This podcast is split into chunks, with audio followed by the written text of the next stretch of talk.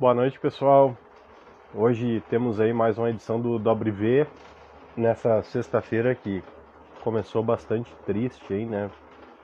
Para a gente aí do, do, do, mundo da guitarra, né? Com essa notícia aí da, da, da, do falecimento aí do Renatinho Ribeiro, grande amigo nosso aí, grande apoiador, um cara que acompanhou a gente no, no início do, do, do, da Winter Labs aí, a gente desenvolveu uma amizade, mesmo que a distância, né, mas foi muito, foi muito difícil, assim, receber essa notícia, né, tão, tão, tão de supetão, e, cara, foi um dia, assim, bastante, bastante complicado nesse sentido, assim, o Renatinho Ribeiro, professor de guitarra, né, participou aqui num WV com a gente, no WV Volta às Aulas, aquela série que a gente teve, apresentando metodologia dele, guitarra samurai, e também parceiro do, do Bob Araújo lá do Guitar Check BR, né?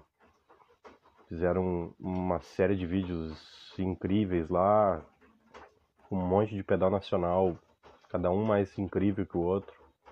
Tive a felicidade de contribuir com um Pico Mano nesses nesses vídeos deles e cara, foi assim, foi foi uma, uma notícia terrível para essa sexta-feira. E aí hoje a gente começou meio em silêncio aqui, sem som, né? Uh, cheguei a cogitar o, o, conversar com o nosso convidado hoje para para de repente trocar a data, mas depois eu refleti cara, aproveitar para deixar essa homenagem, né, ao, ao Renatinho, hein? Né, nossos sentimentos à família e amigos, pessoais próximos, né? Pessoas próximas dele. E fica esse episódio do Dobre V aqui em homenagem ao Renatinho Ribeiro aí. Por, por tudo que ele foi, né, cara? Todo, todo esse lance incrível dele, essa pegada inconfundível dele na guitarra. E Cara, bastante complicado, bastante complicado mesmo. Ficam os nossos sentimentos aí pra, pra família. Vai fazer falta, o Renatinho é um cara que vai fazer muita falta. E vamos lá, né, pessoal? Vamos, vamos continuar. Eu vou. Agora nós estamos no nosso WV aí 19. Hoje eu tenho a honra de convidar um cara que eu conheci não faz muito tempo. Né? Um grande guitarrista. E não é só porque ele tem dois metros de altura, mas é porque é um grande guitarrista mesmo. Deixa eu chamar aqui o, o nosso amigo aqui, Paulo Grua. Tá lançando aí com, com a sua banda, aí, o Zoe Trio aí, lançou recentemente aí um, um material. Ô Paulo, boa noite. Opa, beleza? Tudo bem, cara? Tudo bem, cara. Apesar da notícia, né? Pô, cara, foi, foi, foi bem chato. E yeah. Foi legal o que você falou. Né? Pô, e assim, eu não conhecia o Renatinho pessoalmente, conheci ele pelo Instagram, trocando ideia. Sim. Tinha N amigos em comum. E, e o cara querido pra caramba, né, cara? Querido por todo mundo, todo mundo. Uma, uma, uhum. uma pena notícia. Uma pena mesmo. A guitarra brasileira perdeu um cara que tinha uma pegada sensacional, assim, quase inigualável, né? Pô, o cara tava ligado no 220, né?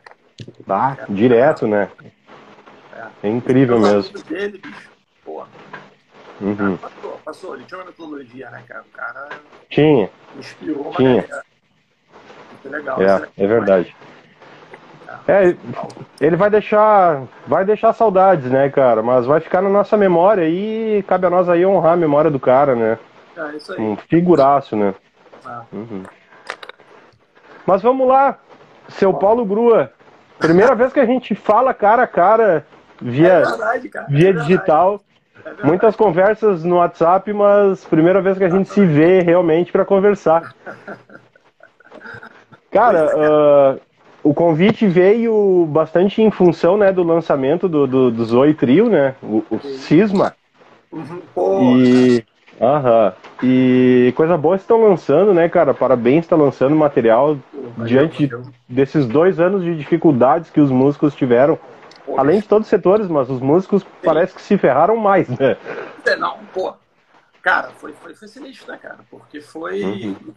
Assim, para alguns setores foi um afastamento parcial. A música, bicho, não tava rolando nem ensaio. Sim. Essa uhum. é a verdade. É. Ah. A galera se reinventou um pouco e foi difícil. A gente, a gente, eu estava com a ideia de fazer, vamos fazer um brief e tal. Aí veio esse negócio, para tudo. Então, os briefs já estavam meio que existindo ali em algum lugar, tinha o registro no celular, a gente saiu antigo. Quando a gente conseguiu uma janela, pô, tá reabrindo, tá melhorando a situação e tal. E tudo, gravou o rock do Maurício, que é um muito bacana cara, Maurício, brotherzão mesmo, assim, deu muita força pra gente. E ele é um cara super cuidador. Então ele sentiu aquela tranquilidade de, por lá dá pra ir. Porque tem higienização, ele não tava tentando entrar uma banda depois da outra. A mesma galera Sim. tá melhor agora, mas ele tava super, ainda está super cuidadoso, então passa essa segurança pra banda. Uhum. E aí ele falou, vambora, só que tem que ser rápido, não dá pra ficar muito tempo, não pode ficar. Sim. Tem que ser música porque o trio, cara, é tipo, o pessoal fala, pô, como vocês compõem? Falou, cara, a gente quase não compõe, é o rascunho. A gente vai, cara, tem que vai, porque é muito no improviso.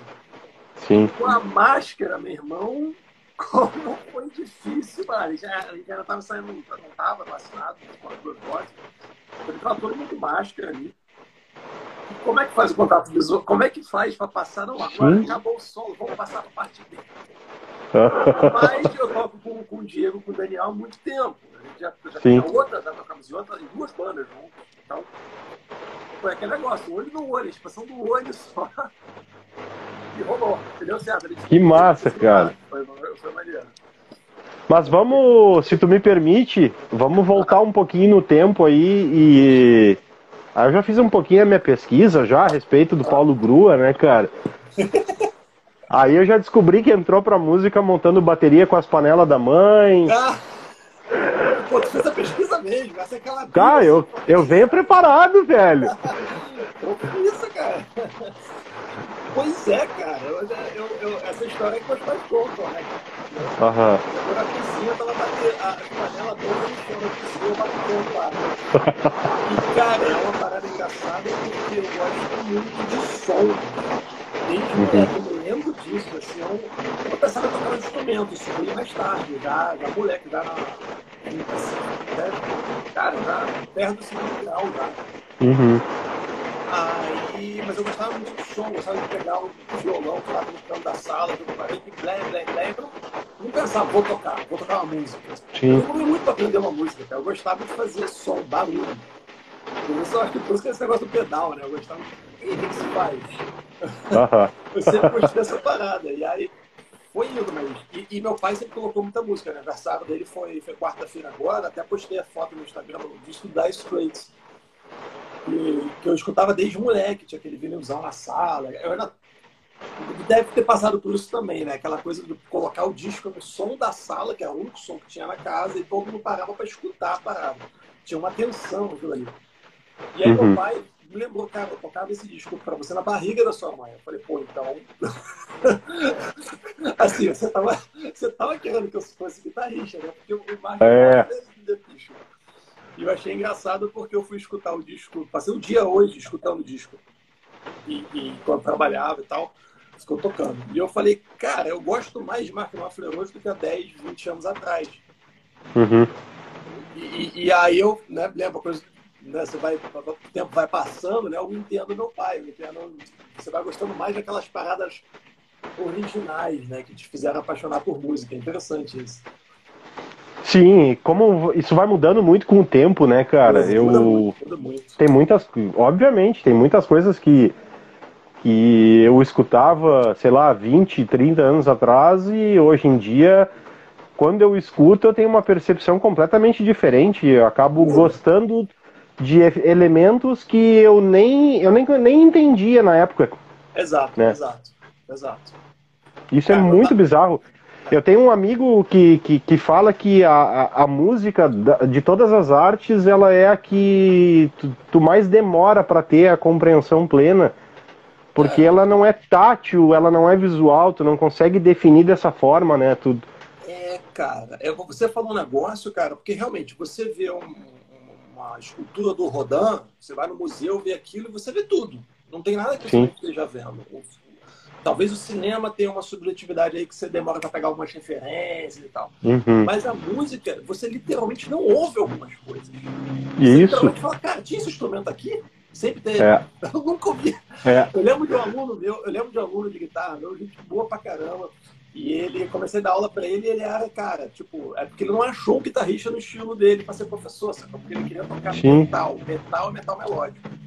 Aí eu falei, olha, eu, eu vou te dar aula porque você estava no iniciante, então é tudo igual, mas um dia eu vou ter que te passar para um professor, e até tinha um professor meu que, que era amigão, eu falei, vou te passar até para esse cara daqui, porque ele vai saber fazer, eu não, não tenho essa expertise. Mas conforme a gente vai tocando, né, o professor vai mostrando as músicas, né? Comigo foi assim, o professor vai te mostrando coisas e legal. E aí o cara tava escutando muito Led Zeppelin. Falei, cara, escuta. Led Zeppelin, você vai entender, a origem tá ali. Aí daqui a pouco ele fala, cara, Led Zeppelin é legal, mas o baixo é muito fraco.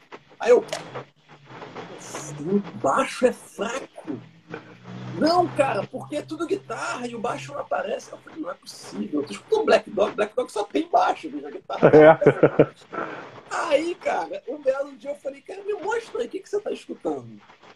E ele colocou o laptop dele com aquele falantezinho desse tamanho. Eu falei, pô, mano, é não. Ah, não, não, não, mano. Lá no sistema da sala dele de televisão, e colocamos lá na televisão pra tocar. Aí, uhum. aí ele, pô, cara, eu falei, cara, não tinha escutado baixo até hoje. Tá fazendo um monte de música. Agora veio. Ah, que loucura. Foi muito doido. E depois ele, caraca, aí tava doido. Aí, tava, aí, aí, aí pirou na banda, entendeu? Começou a entender essas coisas. E é uma coisa que eu sempre falei com o aluno, bicho, você tem que escutar. Assim, é, tá, não é para ser responsável, mas tem que escutar alto. Tem que colocar o volume para sentir. Porque tem coisas, uhum. umas nuances que não, não, não aparecem, bicho, não aparecem. Tem coisa que música. tu sente, sente é. no peito, mas tu não escuta. É impressionante, né? Exatamente, exatamente. exatamente. Uhum. É, é, isso aí, é isso aí. E eu mesmo, eu tava vendo agora, eu tô, tô vendo por partes, né? Quando dá tempo, eu paro para ver o documentário do, do Beatles, né? O Get Back. Sim. Que é maravilhoso, maravilhoso, mas é, é, é, uma, é uma maçaroca de informação na cabeça. Tem, que tempo. tem gente que não, não tem. Eu gosto de Beatles. Mas eu tava me lembrando, cara, que tinha uma época que eu não gostava de Beatles. Aí depois eu olho, aí toda vez que alguém fala, pô, não gosto de Beatles, eu, tranquilo, eu te entendo. Escuta, daqui a cinco anos ele se fala. Porque tem uma hora que você fala, que genial essa linha de baixo. Cara, essa virada. Cara, eu, eu acho que um dos fatores de, de, de, maturidade é quando você saca que o Ringo é genial. Você fala, caraca, não é tocar muito, a questão não é essa. Quando você, você muda sim, sim. e fala, caraca, ele fez a coisa certa na hora certa. E isso, é isso. isso. Isso é, é, o bicho, porque isso você não ensina na faculdade, bicho. Tu, tu pode ir pra uhum. banco porque tu aprende isso. Então, Cara, aí isso, eu tava vendo pra... Aí foi uma coisa pode que falar, eu desculpa. curtir depois dos. Bicho, acho que depois dos 20. Depois da faculdade eu curti Beatles. Demorou. Cara, isso é fenomenal. E isso o cara pega em várias outras bandas também, cara. Sim. Que, que escutar. Coisas dos anos 50, 60, 70. Tem Pô, muita sacada. Rockabilly, Rockabilly, cara, é. Tipo, da época do Elvis, você escutar aquele disco da Sun Records, eu escutava moleque, ah, não tem uhum. peso, né? Não tem... Pô, cara, aquilo é genial. O Scotty Moore tocando guitarra, ele não tinha é genial. nada, cara. É um microfone. É. um microfone no meio da sala. Aham. Tinha que fazer tudo. Não, e, e impressionante. E tem umas coisas geniais, só que o tempo passou e todo mundo pegou aquelas referências que são aquilo é o lugar comum que a gente tem hoje, mas é. lá atrás em algum momento foram era uma sacada genial em alguma música, né? Isso é, isso é verdade, isso é verdade. Muita coisa você escuta e fala, ah, mas isso todo mundo faz. Pois é. é. O, o, Daniel X, um amigo meu, engenheiro produtor lá aqui do Rio, ele trabalhou com todo mundo e ele ele falou isso uma vez. Para mim, eu nunca mais esqueci. A gente tá falando de Stones. E ele falou, cara, não importa se todo mundo faz o que eles fazem ou tá falando de alguma coisa específica. Ah, isso aqui todo mundo faz. Eles escreveram o manual, sacou? É, sim. Eles escreveram o manual. Agora todo mundo é. sabe. É tipo uhum. assim, você falar que a Terra é redonda, todo mundo já sabe, mas algum dia foi uma ideia revolucionária. Quer dizer, voltou a ser. voltou a ser uma ideia revolucionária voltou agora. A ser. Mas assim, mas alguém um dia olhou e falou, pô, bicho, tem alguma coisa aí que a gente não sabe. E é. aí, cara, a gente cresce vendo aquilo e fala, ah, isso é muito simples, mas não era. Sim, em algum momento não foi, né? Em algum momento não foi, óbvio. Esse é o grande lance. Uhum. E, e, e, é isso que eu acho importante estudar a história da música. A galera que faz faculdade de uhum. música tem esse aspecto muito bacana. Você consegue entender evolução e aí você tem uma perspectiva histórica. Acho que você não precisa fazer uma faculdade de música ou história da música, mas se você ler, se você for curioso, você começa a entender um pouco. Eu gosto muito de ler biografia de músico, o, o ambiente que o cara estava, o ambiente que o cara fez aquilo. Você fala, pô, isso daqui não né? Tem coisa de rock and roll que a gente escuta hoje falar, isso não é rock and roll. Pô, era rock and roll pra caramba na época. Ninguém é. tava fazendo aquilo. O Elvis, uh -huh. pra lançar o quadril, era um negócio de louco na época. A gente perde essa referência. Porque hoje em dia, bicho, sim. nada choca, sacou? É, sim. James Addiction, né? Nothing shocking. Hum. Mas enfim, é, é, isso. Acho maneiro essa perspectiva e como a gente começa a sacar umas coisas. Mudar, né? Massa. Mas aí, voltando agora para mim traçar o, o, o, timeline do Paulo aqui, aí depois, da, depois das panelas na cozinha, aí depois resolveu lá, adolescente, resolveu aprender a tocar, e aí como é que caiu uma guitarra no colo e pensou, puta, é isso aqui que eu quero? Cara, vou te falar, eu quis tocar primeiro, isso daí eu acho que pouca gente, pouca gente sabe. Eu quis tocar primeiro teclado por causa do Elton John. Olha aí, cara. E na época, bicho, 1900 e bolinha, é, 1989, 90, cara, é, gostar de Elton John não era uma coisa exatamente cool na escola, né? Que te zoava. Sim, não era, é verdade. Então, e, ele estava naquela fase anos 80, final dos anos 80, mas ele estava com o jaquetão rosa, aquelas uhum. barras e já tinha passado os clássicos que eu realmente gosto, que são do Ella Brick Road, aquela fase década de 70, eu amo até hoje. Mas eu vi uma, ele, sei lá, cara, acho que era um acústico MTV, alguma coisa. Eu falei, cara, eu já gostava de som, né? Que eu escutando som, meu pai tocava muitas coisas lá em casa, tinha clássico, tinha as músicas da igreja que tocavam, tinha muita informação ali.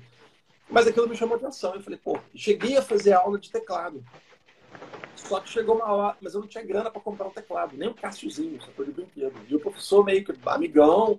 Mas, porra, ali em 1990 um teclado não era barato, cara. Não era barato, não tinha, nada, nada era barato.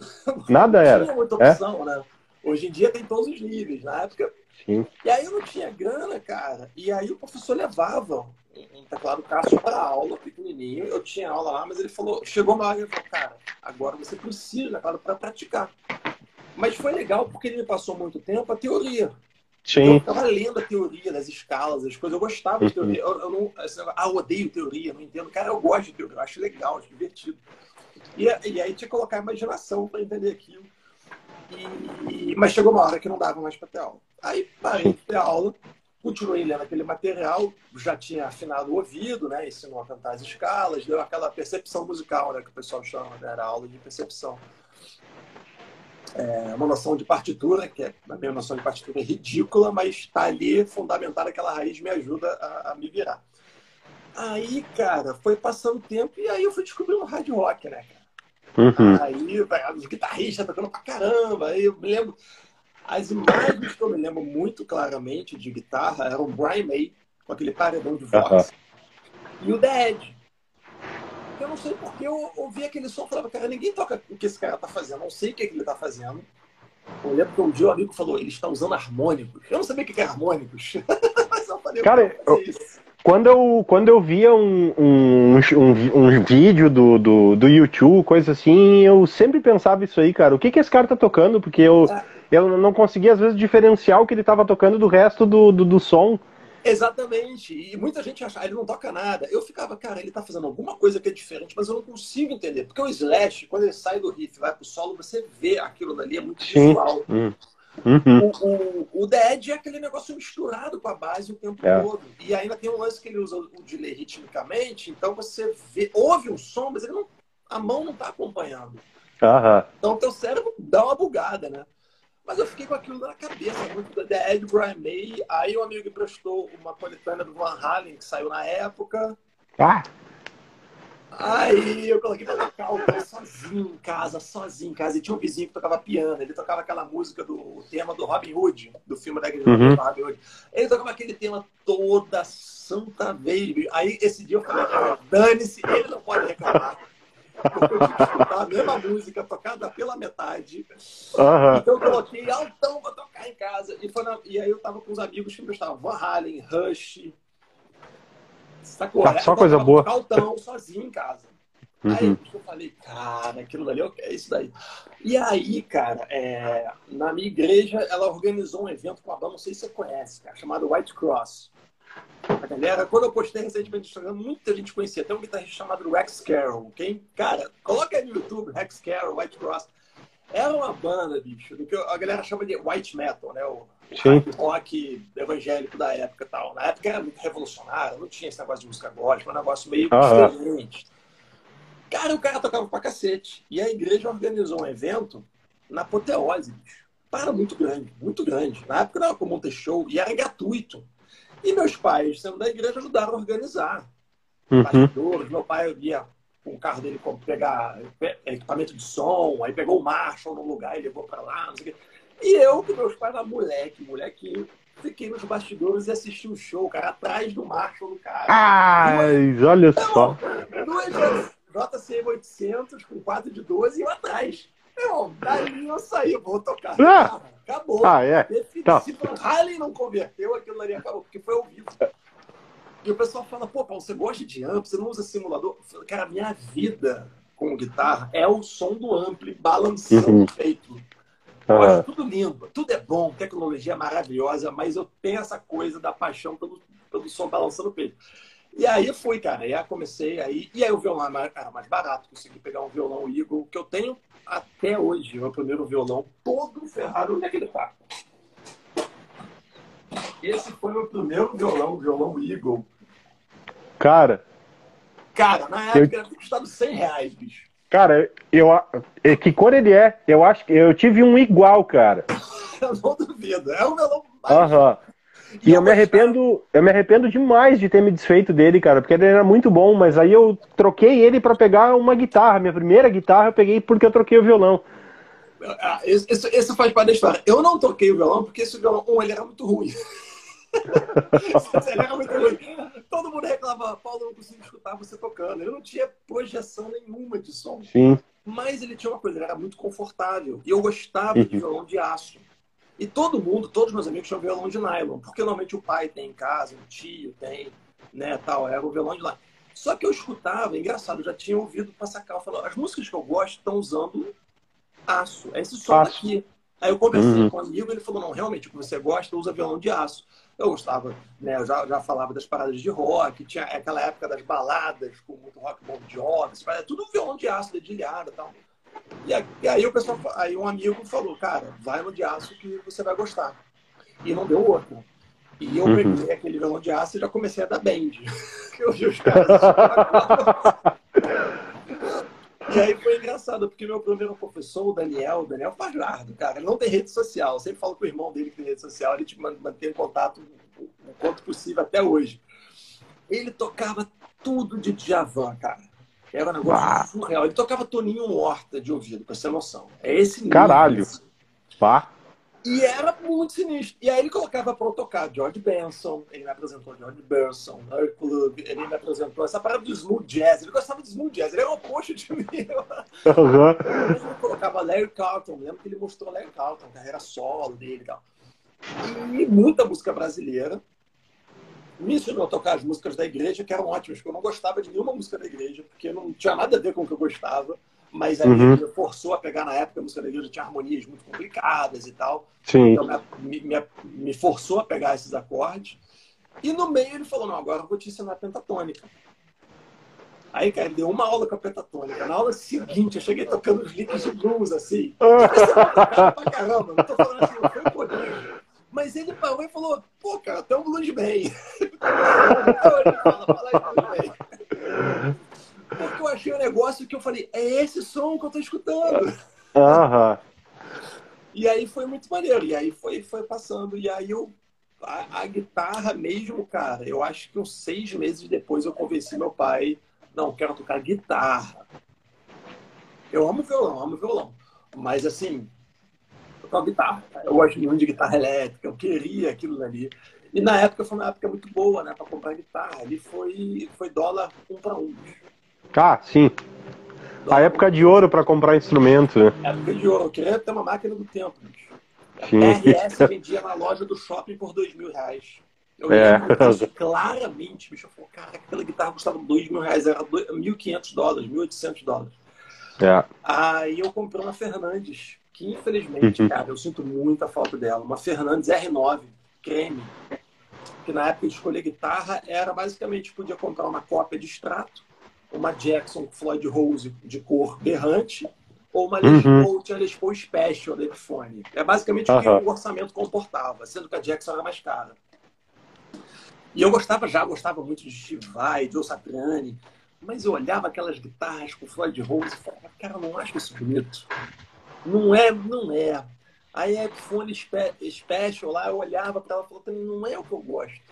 E aí tinha aquela foto do Jeff Beck com a extrato branca numa guitar player. Na outra guitar player tinha a foto do, do, do Rich Blackmore. Aí eu falei, tá. prato creme. É isso. É, o cabo enroladinho. É o cabo enroladinho uhum. de telefone.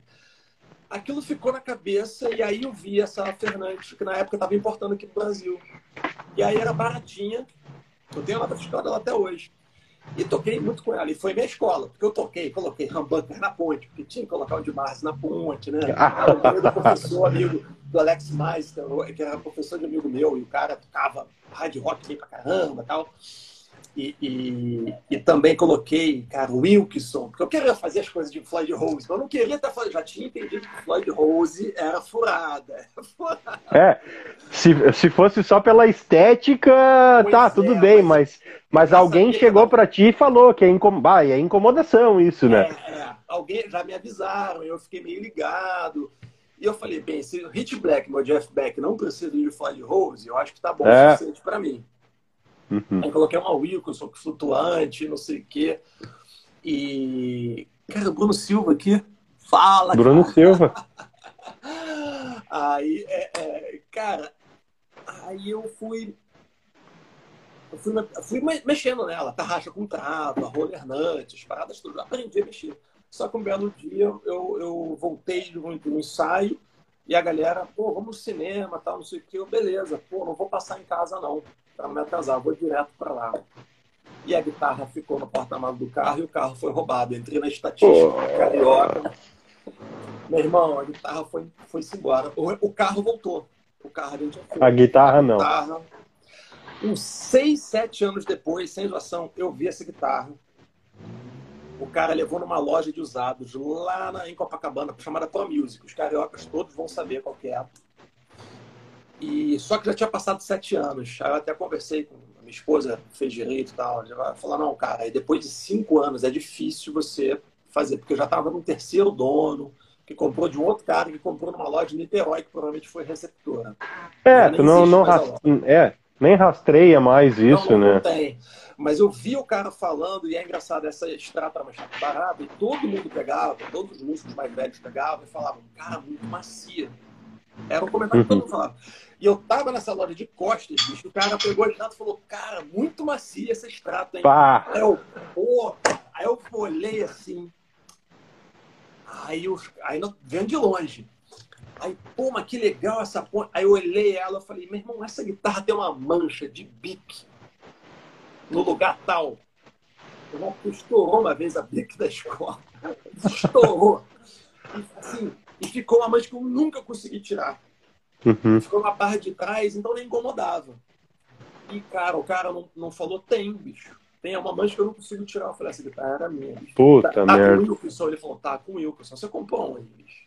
Aí ele pegou, eu peguei e falei, cara, era a minha guitarra. A única coisa que tinha trocado era o captador. Tinha trocado, eu tinha uhum. colocado de Márcio Fred, que na época a minha fixação era o som do Satriani. E até hoje, o som do Satriani naquela fase eu curto demais. Aquele primeiro disco do G3, sabe? Aquele time de guitarra é maravilhoso e tal. Ah.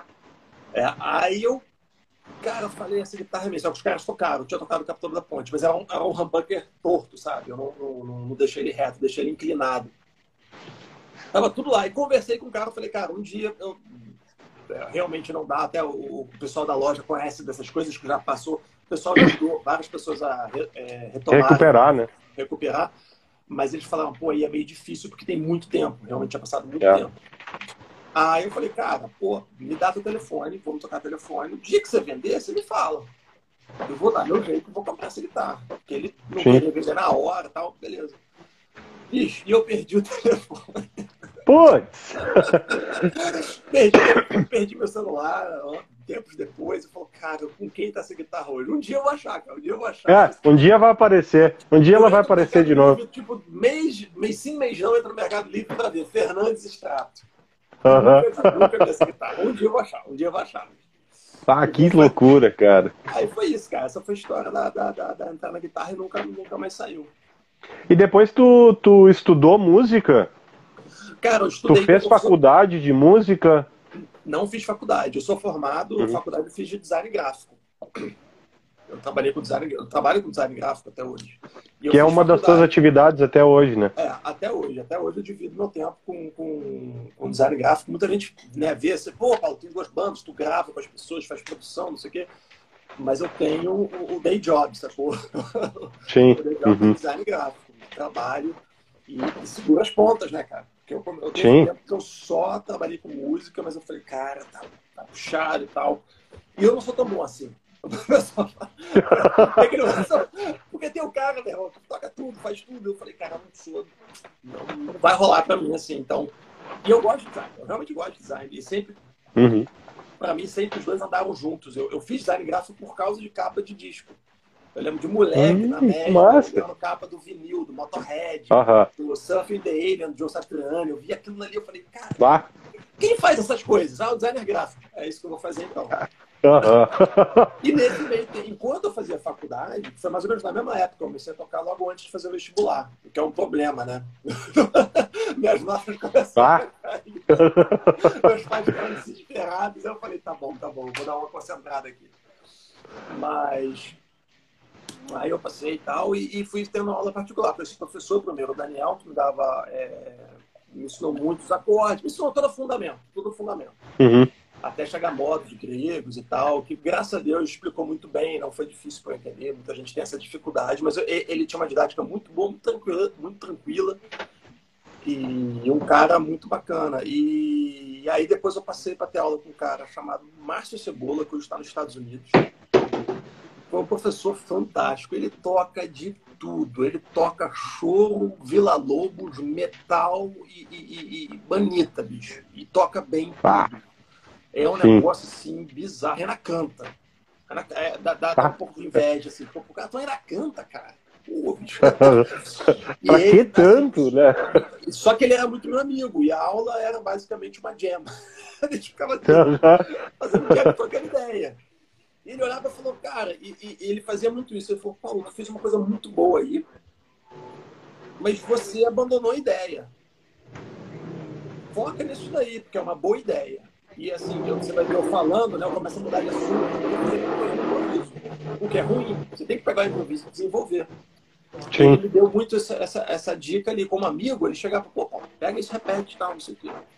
E tive aula com o Fernando Caneca. Eu gosto de falar dos professores, que a galera fala assim, pô, tem aula com professor particular. O professor particular é muito influente, cara. Eu acho que é uma relação uhum. muito ali, pessoal, muito bacana. E eu, eu gosto de todos os meus ex-professores e sou amigo da maioria deles. E tive aula depois com o Fernando Caneca, que aí a galera deve conhecer. O Fernando Caneca tocou com todo mundo. E era maravilhoso, porque eu tinha com aula, bicho, num, num quartinho na Tijuca, também ele morava, eu ia a pé para para a casa dele e, a, e eu sentava no mesa bug Mark IV e tinha aula numa Gibson Les Paul Custom. Ele tava, não, não posso isso. Ele era muito laço. E ele foi o primeiro cara, assim, ele tinha, na época, cara, ninguém tinha esses pedais de boutique, sabe? Essas paradas. Sim, sim. Ele, ele via na internet, ele comprava, assim, ele não tinha, não tinha rede social, cara. Ele comprava as cegas dos Estados Unidos, mandava entregar. Então eu via Zivex, via essas paradas que eu nem sabia o que, que era. Tinha um Viamp nessa época.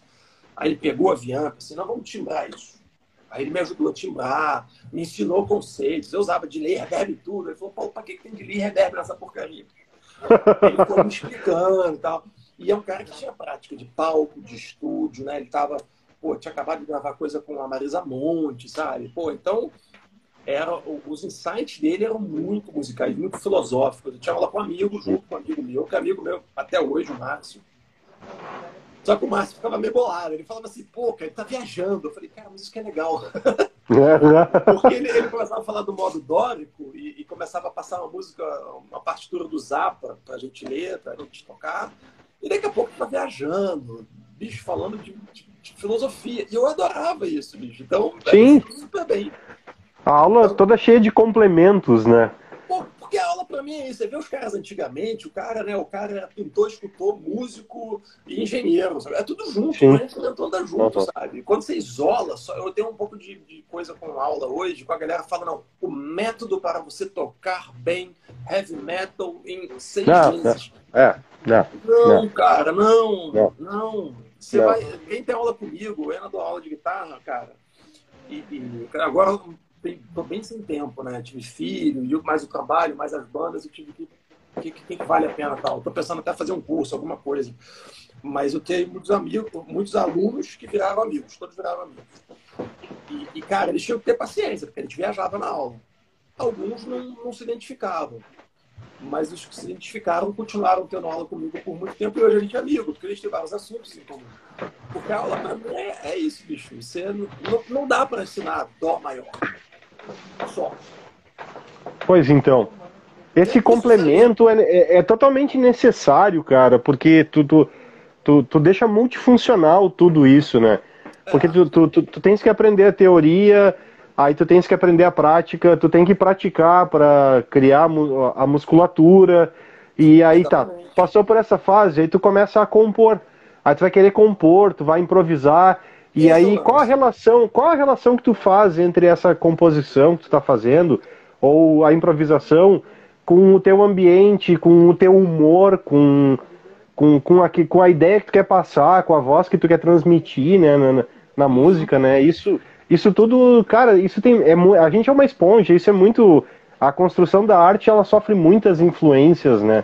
Então eu acho que quanto mais tu conseguir relacionar uma ideia de, sei lá, uma ideia de um modo grego com uma sensação de, de bem-estar ou de mal-estar teu e conseguir transportar aquilo para dentro da música, cara, é, é sucesso. É, é, isso aí, é isso aí.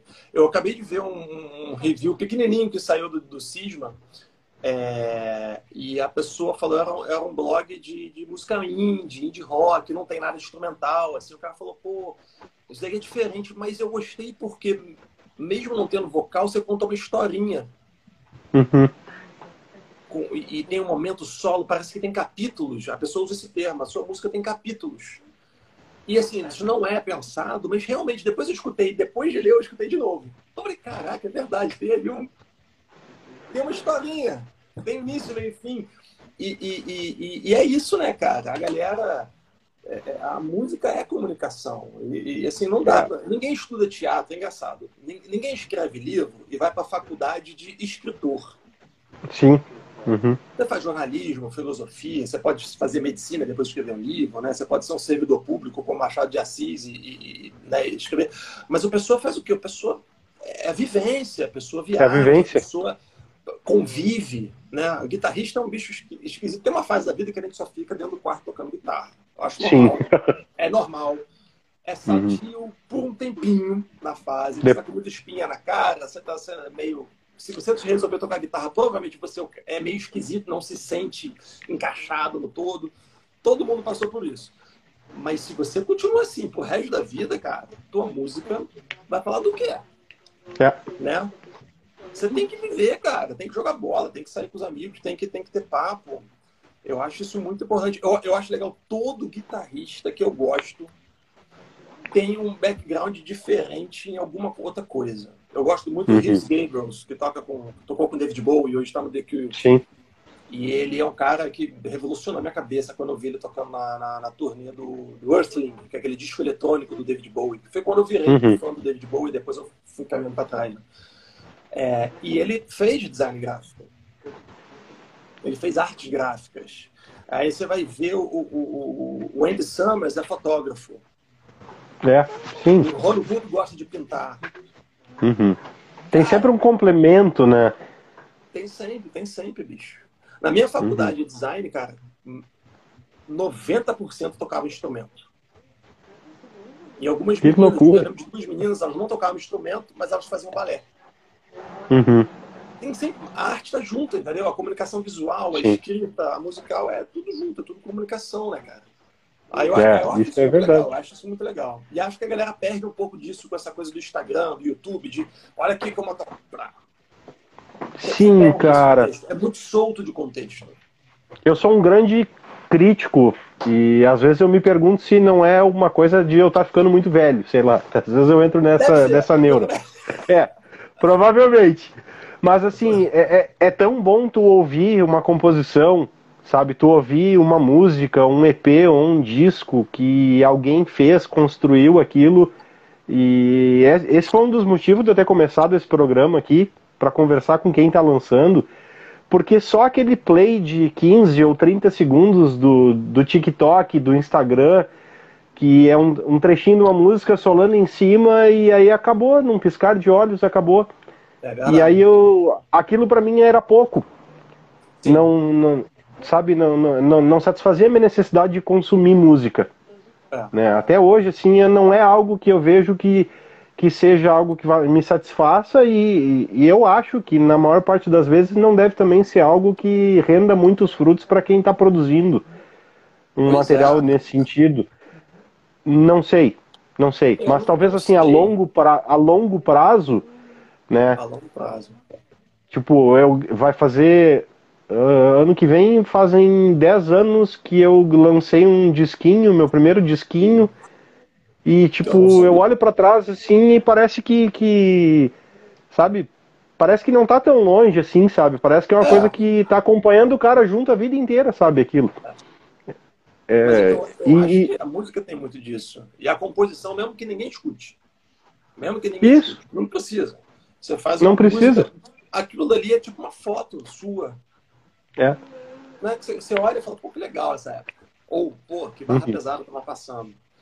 Mas é legal Isso. isso. O solo de 15 segundos do Instagram não tem isso, não tem esse peso. Eu faço, É. meu, meu Instagram tem, né? Eu coloco tal. Mas, por exemplo, quando o, o Picuman, aquele vídeo do Picuman, uhum, bicho, tem vários vídeos do Picuman, galera solando, fazendo base. Eu falei, cara, não, esse som daqui, bicho, dá pra fazer uma música. Aí foi o pedal. Aí o pessoal fala, pô, Paulo, por que você muda o pedal? Porque eu mudo o pedal na pedaleira. Eu hoje tento não ficar vendendo e comprando o tempo todo, né? Porque você acaba perdendo coisa que você gosta e comprando coisa que não precisa também. Então, sou mais É. tranquilo, uhum. e tal. Mas eu passei pela fase de testa, testa, testa. Mas o que ficou são as coisas que eu toco e sai música. Eu me inspiro a tocar certas coisas, bicho. Então tem pedal, ah, mas não tá no pedalboard, né? Que a galera também tá essa coisa do pedalboard, né? Como se fosse uma coisa Ah, fina. não, não. Pô, bicho, é. tá ali, é um conjunto que eu levo pro show. Me facilita na hora de montar, porque eu passei muita vergonha tirando os pedais da mochila, plugando um no um. Já esqueci de plugar uma energia nenhuma, aí começa o show e não tá saindo som. Então, o pedalboard é uma questão pragmática, logística. Sim. Mas, mas assim, você pega um pedal, cara, ele te inspira a tocar. Alguns não te inspiram. É bom, é ruim, esse papo é outro. Mas, É outra assim, história. legal, o- o- e, e o Instagram é meio assim, aqui está o overdrive e você vai ver como ele tem ganho. Não quer dizer nada, sabe? Eu acho que o problema de hoje a galera isolou tudo muito separadamente. E aí as coisas começam a perder significado. É o cara que é conhecedor de pedal, mas não toca. O Uhum. cara conta. Eu tenho amigos que gostam de pedal, gostam mais de eletrônica do que de música. Não tem nada de errado com isso. Mas se você é um guitarrista tocando e quer fazer música, você tem que tomar cuidado para não entrar nessa. Não, porque eu estou testando cinco pedais overdrive. Eu pego meus vídeos no Instagram antigos, as pessoas perguntam, Paulo, que pedal você usou aqui? Eu não sei. E se É? eu gravei não consigo reconhecer qual pedal é, é porque isso não é tão importante. É. Não, eu concordo, cara. Apesar de, apesar de produzir pedais, mas é pela e é muito a, legal. paixão a paixão que eu tenho pela latinha. Eu adoro a latinha. A latinha pra mim é, é muito massa. Isso de repente é um reflexo de eu não tocar porra nenhuma, né? Mas, Mas é, eu adoro, sempre gostei, eu acho bonito, eu acho que é massa, eu acho todos os pedais bons, eu acho que não existe pedal ruim. Existe Exatamente. pedal que. Existe um pedal que. O pedal ruim é aquele que está estragado, não funciona. Exatamente. Esse é o pedal ruim. Exatamente. Agora, qualquer pedal vai ter uma aplicação para alguma coisa, né? Pra, cara, nem que seja para aquela aquela linha de fundo que ninguém escuta, que a gente estava falando lá no começo lá. Exatamente. E para isso, tipo, eu acho o Metal Zone, eu acho fantástico para isso. Cara, eu, uma vez, eu no disco do Velho Moço, o Velho que é minha outra uhum. banda, o do Velho Moço tem vocal e tal, a gente estava gravando, cara, e aí o engenheiro chegou, o PP, chegou e falou assim, cara, precisa de uma coisa para complementar essa guitarra aí. Ah, vambora, que a gente gravou tudo ao vivo e depois fazia uns overdubs lá na hora mesmo. Sim. E aí o cara falou, cara, o que, que você acha de colocar um fuzz em linha? Pegar a guitarra, a gente pegou uma guitarra no Fuzz, no Fuzz Factory, que já é, já tem som de linha ah. no, no, no ano. Ficamos direto na mesa, assim, plaque, direto no fute da mesa.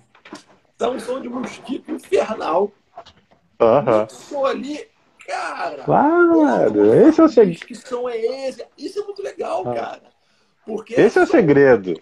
É, o som é divertido, ele tem aquela função. Você vai levar ao vivo, não vai? É outro papo. Outro papo. Mas é legal. E eu acho que isso, eu, eu, sou apaixonado por latinha de pedal desde sempre. Quando eu comecei a tocar, cara, é engraçado, todo mundo tinha pedaleira. O negócio era pedaleira, porque a gente não tinha grana para comprar um REC. O Isso! Mais velho da igreja lá, ele tinha o REC, o Triaxis da mesa bug. Ah, com Camelion, Rockton Camelion. Bicho, aquilo ali pra gente era. Só que eu sempre gostei muito de fuçar, de ler. E eu vi as fotos dos caras que eu gostava, e tinha uns pedalzinhos ali no chão. Eu falei, cara, eu não sei o que é, irmão, quero aquilo. Eu sempre tive essa uhum. curiosidade de eu não sei o que é. Não... Por isso que eu entro nessa discussão. O que é melhor, Paulo? Eu não sei, eu sei que eu gosto. É? Eu sei que eu gosto. O que é melhor, eu sei que eu gosto. Aí, cara, eu ficava vendo aquilo. E aí começou a comprar o, meu décimozinho, sabe? Tipo, caraca, era e assim você vai criando, bicho. Depois você ouve, pô, era difícil de filmar, bicho. Eu tinha que até assim um amplo transistorizado. Eu acho que quem já teve essa oportunidade maravilhosa. Não sai o som dessa pirâmide, sabe? Não sai. e o pessoal vende, não, esse laranjinha é o pedal do Steve Vai. Não sai. Não, não, não sai. sai. Uh -uh. Esquecemos de falar que ele plugava num plex modificado, mas tudo bem, a gente vai aprendendo com o tempo.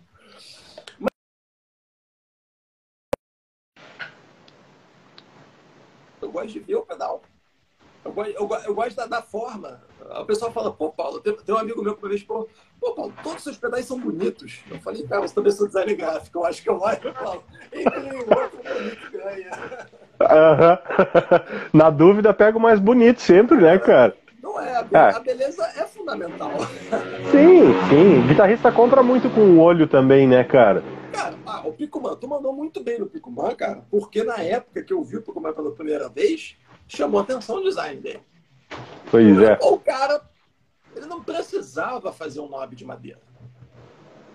Que eu acho que isso que é legal, as pessoas são muito assim, ah, isso é frescura, essa besteira. Cara, música é basicamente as frescuras e as besteiras. E as besteiras. Não bola no dia a dia você faz disso a sua vida na arte. É, é verdade. Entendeu? Se você não quer frescura, não quer besteira, então, bicho, você não, não vai ouvir música, não vai no cinema, não vai no museu. Não vai ler um livro, não, não vai fazer nada. Livro. Ninguém precisa é? de livro. Ninguém precisa de livro. Né? Você, mas quando você lê, essas coisas é que são bacanas.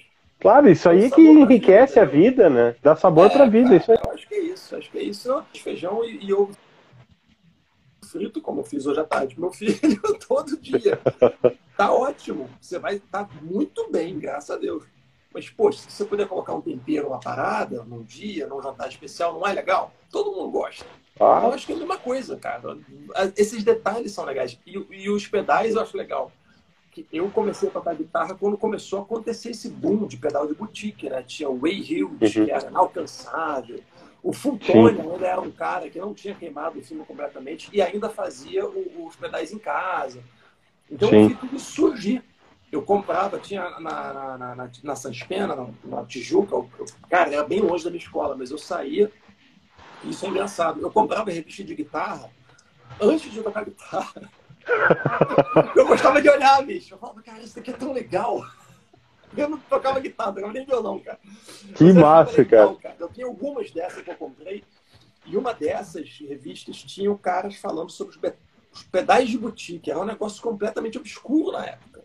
Então, uhum. uma reportagem que tinha basicamente três marcas que existiam na época. E eram os pedais pintados à mão. Eu achava aquilo tão legal, sabe? E hoje em dia todo mundo, pô, você vai comprar, se às vezes o, o, fabricante faz três versões do mesmo pedal, você escolhe uma. O colateral o Guilherme tá, tá mandando muito bem nisso, cara. Ele fez um, uhum. o, o, o, o clone dele, é muito bonito, que eu, que eu tenho no, no, no, no board, Icarus, né? Mas ele, ele fez umas versões diferentes do clone, mas mais bonita que a outra. Aí ele fez uma versão. O, palind, o palíndrome também, né? palíndrome. né? Fez o palíndromo. O palindromini preto, né? também. O palindromini, todo preto, aquele blackout. Isso. Falei, caraca, isso é maravilhoso, bicho. Tipo, Ficou maravilhoso. overdrive, mas caraca. Então, uh -huh. quando você fez o Pico Mango, um negócio com, com nó bacana, esse tipo de coisa, cara, eu acho que valoriza pra caramba. O logo do, do, do, do, do teu distortion do overdrive. O Quaraci? Quaraci. Cara, aquela, aquele visual, eu nunca vi um pedal com aquela. É, o grafismo indígena, né, cara? Pô, uhum. irado, uhum. irado. Ficou, ficou é legal. legal. mesmo. Isso é legal. Então, eu acho essas coisas legais. O pessoal do, do, do, do, do Como é que é o nome? Cara, que faz o Lisa. Cachalote. Cachalote. É o visual meio industrialzão, né? Uhum. É uma estética. É legal. É. É legal quando você mistura é o pedal rosa choque com o pedal preto industrial. Eu acho tão bacana, ah. eu, eu curto. Isso é demais. É muito nerd. É muito nerd. Ah. Minha esposa fica olhando assim, ela só reclama de delay. Porque ela gosta muito de delay, ela gosta muito de Coldplay, Dead, de YouTube, uhum. essas coisas. E aí quando tira o delay, ela reclama, cadê aquele delay? Cadê aquele uhum. Cadê aquele... Ela guarda. Overdrive, bicho, vai ver, ela fala tudo, tudo igual. Tudo igual. tudo igual. Delay cor-de-rosa é o Ibanez. Ibanez, eu tive o DS7 cor-de-rosa, cara. Pô, uhum. eu vendi porque eu tava com dois. Eu tava com o DS7 cinza e o DS7 de cor-de-rosa. Ah, cara, deixa eu, te deixa eu te mostrar uma coisa que eu consegui aqui. Ah. Deixa eu pedir produção aqui. Ô, Laura, faz um favor pra mim. Tem um pedal aí um, da Ibanez aí em cima, aí, me alcança ele um azul. Um azul forte. Esse aí. Uhum. Obrigado. Tu já viu esse cara aqui? Caraca! Cara, eu já vi na internet, nunca vi nem entendendo. Ô, cara, eu eu vi num anúncio aqui de Porto Alegre. Uh, esse aqui mais um um, M, um equalizador gráfico MXR, aquele que fica sempre ligado, sabe? Que ele não Sim. tem switch. Uhum. Aí conversei com o cara e tal, pra tentar acertar um precinho, bababá. Eu vi isso aqui e eu, puta, botei o olho, puta, eu tenho que pegar esse pedal, cara. Isso é legal e... demais. Aí Essa o cara. É muito legal. É. É um músico de jazz, tá lançando disco agora em, em dezembro ou janeiro. Eles vão lançar um disco. Tem uma banda de jazz aqui em Porto Alegre, muito legal. O Lucas Brum. O nome dele é Lucas Brum, se eu não me engano. Aí, a princípio, a gente meio que não tinha fechado os preços, assim, né?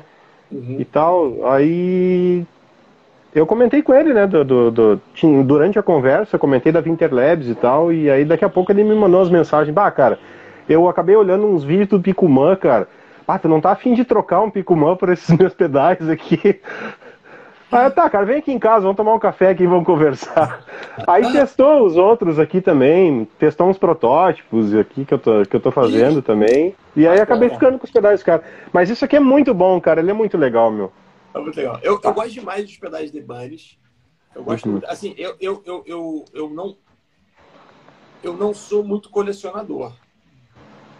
Até porque eu acho que se você vai fazer a coleção certa, você tem que gastar muito dinheiro, né? E eu acabo. É é. A grana, o pessoal fala, pô, esse ano, esse ano eu não comprei um amp, eu fiz um disco. não é. fazer tudo. Às vezes eu vendi, bicho, eu vendi, pô, tive o meu primeiro ampli bacana, eu vendi pra pagar a mix e master do primeiro disco do trio. Tinha uma mesa bug desse uhum. caraca, não, aí chegou. Aí, bicho, pra pagar tudo, eu falei, vou ter que vender o ampli, não tem grana. Então tem essas coisas, mas aí eu acabo pegando algumas coisas que eu gosto muito. Só, né? o que eu tenho, hoje o que eu tenho são coisas que eu tenho há algum tempo já, eu tava de olho há muito tempo e gosto muito. Mas algumas marcas dá vontade de colecionar, e Bunnies é uma delas. Yeah. Uhum. Essa série bandas eu acho muito legal. Eu gosto muito dos pedais, os clássicos da Boss. Se eu, puder, eu tenho DM2. DM2 é um pedal, cara. DM2 tem a minha idade, né? Então ele é muito especial. Ele é de 81, que nem eu. Então, isso é muito bacana. E, e é um pedal que, que é uma série da, da, essa série 2, os M2 e tal o CE2 é muito bacana. E aquele CE1, o Coros. O Léo Chimenez ah. recentemente postou uma foto assim, eu falei, cara, ele tem. o... Cara, eu não sei se o Flávio Ciodoni tá na live ainda aqui, mas o Ciodoni, se eu não me engano, tem um também. Cara, eu sou apaixonado. Um dia ainda, ainda, ainda, ainda compro um, bicho. Eu adoro os pedais gigantes que são pouco práticos de levar para guia. É, então, né, cara, isso é tão legal. Eu, eu acho legal o pedal grandão, assim. É, é, eu tenho vontade, cara, de fazer alguma coisa assim grandona, com um case cara, mais exclusivo. Eu, eu é acho é claro legal, que mas, mas para quem para quem usa board, para praticidade e tal, assim, aí fode com o board do cara, né? Porque vai tirar espaço de três, quatro pedais, né? Mas vai ser, cara, não sei, de repente vai sair. Alguma, alguma coisa grande tá saindo aqui, uma coisa meio fora do normal, assim, mas eu não posso Pô. dar spoiler ainda. Pô. Mas, cara, eu, eu gosto demais, eu gosto demais. Assim, eu provavelmente vou ficar interessado, mesmo que seja um efeito que eu não use. eu, cara, eu tenho Memory Man, tá no concerto agora. Memory Man, eu peguei um, eu vendi um de 2000, eu peguei um da década de 90, nem foi intenção, não vendi pra pegar, mas é que eu vendi porque eu tava precisando da grana para comprar uma guitarra, não consegui juntar grana. Aí eu, eu Pô, muito foda. pedal, mas não consegui o suficiente para pegar a guitarra, não estava conseguindo negociar a parcela e tal. Aí eu uhum. falei, pô, bicho, o que, que eu vou fazer? Aí eu peguei uma parte da grana, comprei coisas de gravação, Aí foi muito bom, porque agora eu estou podendo gravar em casa com mais qualidade. Uhum. E, e aí sobrou uma grana para pegar um outro. Na verdade, não dava para pegar outro Memory Man. Só que esse cara tá vendendo Memory Man muito barato. Então, muito barato, década de 90. E eu tinha vendido o meu por 1.500 para um amigo. E o cara tava vendendo dele por 1.500. Só que o dele valia bem mais. E o cara falou, bicho, nem sei se está funcionando, mas tô vendendo aqui na caixa, com manual, com adesivo, ah. na loja, bicho. Aí eu, pô, tem que comprar essa parada. Tipo assim, acabar toda aquela meu respiro que tinha, acabou a última palavra. E foi ótimo, porque é um pedal muito bacana. Eu sempre vi aquela, aquele, aquela caixa, aquelas coisas nas propagandas, as revistas quando eu era moleque, quando era novidade, quando eu comecei a tocar. Então, foi muito legal para mim comprar aquilo. Só que é muito pouco prático, né, cara? Se levar um negócio é. que tem um cabo de força. Sim. Bicho, não é prático. Não, não, então, nada prático. Não dá para levar para todo lugar, etc. Mas é muito legal ir gravando, cara. Uma coisa assim, que o pessoal pensa muito, ah, o que, que você vai levar? Cara, tem coisa que é muito legal quando você está gravando com a banda. Aí você fala, é. o que, que eu faço aqui? Aí você pega isso, aprendi isso com o X também. No primeiro disco que eu gravei de um amigo meu, e, e, e, foi a primeira vez que eu fui no estúdio gravar. E o cara pegou o negócio, não, liga aqui esse Big Muff. Pegou o Big Muff deste tamanho. pá, todo enferrujado, plugou, e o cara tava assim, o papo era assim, o cara, o, o compositor o Diego, que é batera do trio, batera do trio ele também é compositor e cantor, de mão cheia, absurdo. Acho que é por isso que ele é tão bom baterista, porque ele compõe, ele pensa em, em dinâmica, em parte da música e tal. E ele tava falando, não, Paulo, quero que você grave um negócio que pareça tipo um, um cello ou um oboé, assim, e cantou uma melodia. E eu tentando, meus overdrives e nada. Ah, meu fãs na época eram fãs. Eu já tinha fãs factor, acho que nem fãs factor eu tinha, não tinha não. Não tinha fãs. Aí o, o X estava lá gravando, pegou, não, calma aí. Ouvi vocês falando aí, pô, pegou Um Big Muff. Aí, bicho, ele passou WD-40 no input, assim, para contato, porque eu tava funcionando direito. Eu falei, pô, o que esse cara tá fazendo? Aí eu coloquei a, a Squire de 100 dólares que ele tinha comprado.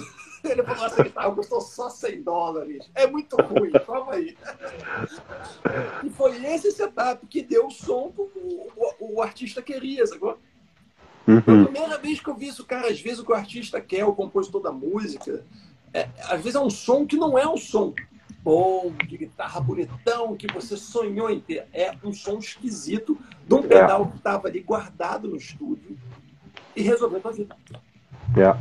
Então, isso é isso muito, é muito então, massa. e, e, e, o, e, o, Daniel X sempre fala essa parada pra mim, eu peguei isso, cara. Pedal de overdrive, pedal de sujeira. Guarda. Um dia ele vai ser útil. Uhum. Então, só pude praticar isso depois da vida adulta, né? Porque eu era mulher que nunca tinha dinheiro, então tinha que vender um para comprar o outro. E eu vendia antes de comprar. Então ah. eu me arrepender. Me arrependi. Uhum. Mas deu tudo certo. Na troca, você acaba. Deu tudo certo. Mas assim, mas se você pode, cara, guarda, porque volta e meia eu pego o pedal e coloco assim, ih, que som legal. Que som legal. Porque é, é, é, é, é, pra, é criatividade, né, cara? De, de, é. aquele papo, né? Tu se inspira e começa a fazer um troço que você não faria normalmente. Exatamente. E agora, depois do, do, do, desse papo enorme de pedais e alegrias e arrependimentos, vamos falar do disco, meu. Vamos falar do Cisma. Vamos sim, cara. Bora. Conta, conta aí com, com, composição, pré-produção, como é que foi gravar? Vocês gravaram ao vivo, gravaram separado? Ao, vivo, ao vivo, cara. Então, o, o método do, do, trio é mais ou menos assim. É, gente, eu bolo algum riff. Eu normalmente bolo um riff. Às vezes o Daniel bola um riff, às vezes o Diego bola uma batida, uma, uma levada. Uhum. E a gente pega aquilo e leva para a banda. Olha, tem isso aqui. Mas é, são ideias sempre muito são fetos de ideia, são embriões de ideia. Uhum. E eles começam a tocar e começa a, a, fazer. Normalmente, a maioria das vezes, eu levo um riff e o Diego faz uma bateria completamente nada a ver com o que eu teria imaginado. Eu não falo para ele que eu quero de bateria. Ele nunca faz a bateria, ó, se você escutar o disco, você vai ver, cara, por que ele está fazendo esse acento aqui? Não é a primeira coisa que você faria, né? Se a gente, né, como guitarrista, faria, pensaria, não, cara, vários, eu pensei várias vezes nisso, cara, ouvindo. Uhum. cara, a levada dele nunca é o, que, o, óbvio daquele riff. E é por isso que eu gosto de, de, de, tocar com ele. E aí a coisa vai desenvolvendo. E aí normalmente cai num, num improviso. Que aí ali eu vivão, a gente improvisando mesmo, sem, sem acertar nada. E aí normalmente a gente tropeça num, num B. Numa, ah, isso daqui não é improviso, vamos repetir, isso daqui vai virar arranjo. Uhum. E aí a gente passa de novo algumas vezes. E é isso, a pré-produção normalmente é muito simples, muito rápida. Nesse caso, teve um grande período, porque foi sim, antes da sim. pandemia, e aí depois que a gente fez. E quando a gente se encontrou para tocar, tipo assim, a gente fez uma passada geral e, e vambora. E a gente combina normalmente o final, mais ou menos como vai ser o final. Mas é muito baseado assim num, num, num riff, depois tem um B e o resto no meio, cara a gente depois olha e fala, por que a gente fez isso? Não sei. E aí vira arranjo. Muita gente sim, acha que foi composto, porque quando chega ao vivo, a gente meio que repete algumas coisas, porque a gente gostou e vira uhum. arranjo. Mas era improviso, era totalmente improvisado. E, e, a gente sempre grava ao vivo. Todos os nossos discos, a gente tem, né, esse é o terceiro EP, eles são totalmente ao vivo. É, ah, na mesma massa. sala, com, você escuta a mix, cara, você, o, o, o, microfone do hi-hat está pegando guitarra, o microfone da guitarra está uhum. pegando baixo tem vazamento e a gente é, é o nosso som. Ele já tentou isolar tudo. Não, não é, gente. É, outra, é legal, é legal, mas não é o trio. O trio não, é não funcionou para a química de vocês não, separar tudo. Não, não, não, não rolou. Gente, Eu nunca gravei ao vivo, cara. Hã? Nunca, nunca gravei ao vivo as ganhas, sim, né? Só isso. Ensaiozinho, sim, cara, gravar ao vivo, tá, tranquilo. Cara, gravar ao vivo é diferente do ensaio porque tem a pressão, né? Olha, sim. tá valendo. Uhum. Só que com o tempo a gente já toca à vontade entre a gente. O Maurício Sim. tem gravado a gente há um tempo e, e, ele é um cara que também já faz parte da banda, então ele chega, ninguém está preocupado se a gente pagar mico. Uhum. Não tem problema, não tem vergonha. Tem que abrir um pouco mão do ego, assim. Isso dá para trabalhar assim, ah, muito. à vontade, né? Isso. E, e, e, óbvio, a gente já tem hoje em tempo, né? Já tá mal tempão, já gravamos com outras pessoas, com outros produtores, aquela pressão de, ó, tá passando a hora. Então, quando a gente vai gravar o nosso som, a gente está bem à vontade. E tem uma parada que ganha, porque eu fico escutando meus solos, meus solos improvisados são muito diferentes do que eu teria feito um overdub em casa. Hum. Um overdub sozinho na técnica, sabe? Que você fica ali escutando o monitor. Eu não tô nem escutando a mix, bicho, eu tô escutando a banda. Sim. Eu toco coisas que eu não tocaria. Eu falo, o que, que eu fiz aqui? Tem coisas que eu, que eu não sei. O, o, o, Velho Moço também, esse último disco, foi gravado ao vivo. Quer dizer, é ao vivo, a gente fez uma session, né? Porque não tava podendo fazer show porque a gente não pode fazer show do último disco que a gente fez. E o velho moço tem vocal, então já tem um, um certo cuidado com o vazamento para não acabar com o vocal, né? Sim. E tem os solos ali, o solo que eu fiz na última música, Ela Vem Alvorada, tem uma frase que eu tenho que tirar. Eu gostei muito dela, mas eu não faço ideia do que eu tô Eu nunca toquei aquele lick na minha vida. Eu falo, cara, que que é isso? E tem um erro, tem um erro, tem uma corda ali, faz um blé, mas não importa, porque tem uma energia do ao vivo que é muito legal. Sim. É, isso é verdade. E eu gosto muito disso. Não é para todo estilo de música. Eu gosto muito de gravar overdub, eu gosto de dobrar o solo de guitarra, não gosto de composto, vira o arranjo, aí o produtor se amarra. É legal, é legal pra caramba. Mas no trio, a gente meio que faz assim, cara, o trio é. Vamos Eu ainda quero fazer um disco do trio com menos microfones ainda e com som mais ambiente ainda, sabe? Tem aqueles discos uhum. de jazz. Eu, só, eu, adoro aquele disco de jazz, bicho. Aquele, aquele Blue Note da 50, final 50, início 60. Cara, aquilo ali é maravilhoso. E quando tu vai ver, bicho, são três Neumann. É. três. Acabou. Pendurado Acabou. no forro, né? Pendurado no forro. Bicho, tu olha aquilo, isso não é uma técnica. É. Isso é uma necessidade. Os caras só tinham isso e. E vambora. Eu acho isso maravilhoso. Mas assim, quanto você tem que ter muita maturidade para fazer isso e não pode ficar depois, poxa, eu queria que o bumbo. Ah, não, não, não, não, não, não. O som da bateria, o som da bateria, o som da bateria nesse EP do Cisma ainda não está exatamente como a gente queria. Se a gente fosse chato, né? Eu converso com o Diego, fala, pô, queria ter feito porque a gente gravou com a bateria do estúdio. Uhum. Porque foi muito rápido. A gente, a gente tinha um final de semana para resolver o negócio. Um final de semana não, cara. Isso foi gravado num sábado. Esse, esse EP todo que você está ouvindo foi gravado em seis horas. Foi o que foi. Só que seis horas realmente que o baterista leva para passar o som da bateria. Pois então, é, imagina, cara. É. O som da guitarra eu, gravo, eu gravei com meus amplos, então isso facilita que eu já conheço o meu som. Sim. Né? E o técnico já conhece, já, e isso é uma vantagem. A gente gravou no, no, estúdio onde a gente ensaia. Então ele já sabia mais ou menos como é que a gente soa. Então já dispôs os microfones da maneira que captaria aquilo ali legal. É, mas o, o, a gente já tem uma outra gravação que a gente fez, que a gente só vai lançar no que vem, que aí a gente já levou a nossa bateria. Uhum. Cara, ela tinha pego pratos melhor. Bicho, o som já chega pronto. Aí quanto mais pronto você chega na gravação, mais fácil é o processo. Mais rápido é sim, sim. mais rápido é tudo. Mas, sim. Aí, não tem que arrumar aqui, nada. Não tem que arrumar nada. E o trio é meio isso. O trio é uma coisa doida porque ele. A composição é uma ideia muito embrionária. Chega, joga pra banda e a banda aqui em cima. Eu não faço linha de baixo, eu não falo a baterista o que fazer. Ele não fala. Tem, tem uma música que eu gosto muito chamada Mafagafos, do uhum. primeiro disco, que tem uma levada meio baião. E do nada o Diego chegou e falou: Paulo, por que, que eles não colocam um riff em 7 por 8 Quem fala isso no meio do baião, bicho? aí eu falei: tá. Mas aí, aí eu, na, na, hora, imagina, tu chega pro guitarrista e fala: tá com o riff 7 por 8 aí. Cara, aí na hora eu fiz um negócio meio doido, cheguei em casa, dei uma limpada, no próximo ensaio tava pronto. E fluiu, bicho. Que massa, meu. Ah, isso é que é legal, é cara. E é um um meio que esticando o outro, sacou? Um uhum. membro da banda estica o outro. Tipo, o baixista fala, cara, faz solo aí. Mas qual é a harmonia? Não sei o nome da corda que eu tô tocando. eu não sei. Eu só penso isso depois. Eu, eu, eu tenho conhecimento de teoria para saber qual acorde. Mas na hora que eu tô compondo, eu juro pra você, eu não faço ideia. Sim. É só depois de no... olho e analiso. Uhum. É, não é um negócio intelectual. Às vezes é. Tem algumas coisas que eu falo, não, vou fazer umas vozes opostas. Uhum. Vou fazer o baixo subindo e a, e a ponta descendo da corda. Às vezes tem umas coisas mais cerebrais assim, mas é só pontual. Normalmente é uma bridge de uma música e tal. Sim. Eu gosto de fazer isso de vez em quando. De vez em quando é legal você falar, cara, vou compor uma música usando o modo tal. É um exercício. Provavelmente vai ser uma porcaria a música. É. Por experiência, mas... posso dizer que já tentei também e. É, não, não funciona, não, não funciona. Mas, mas não já, já fica tem... legal.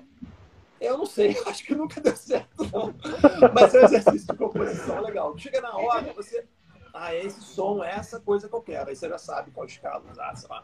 Hum, mas, mas, o trio é muito orgânico. O trio é isso, cara. O trio é muito orgânico. E todos nós viemos tocando o, o de, de, de, contexto mais pop, de tocar com cantora. Uhum.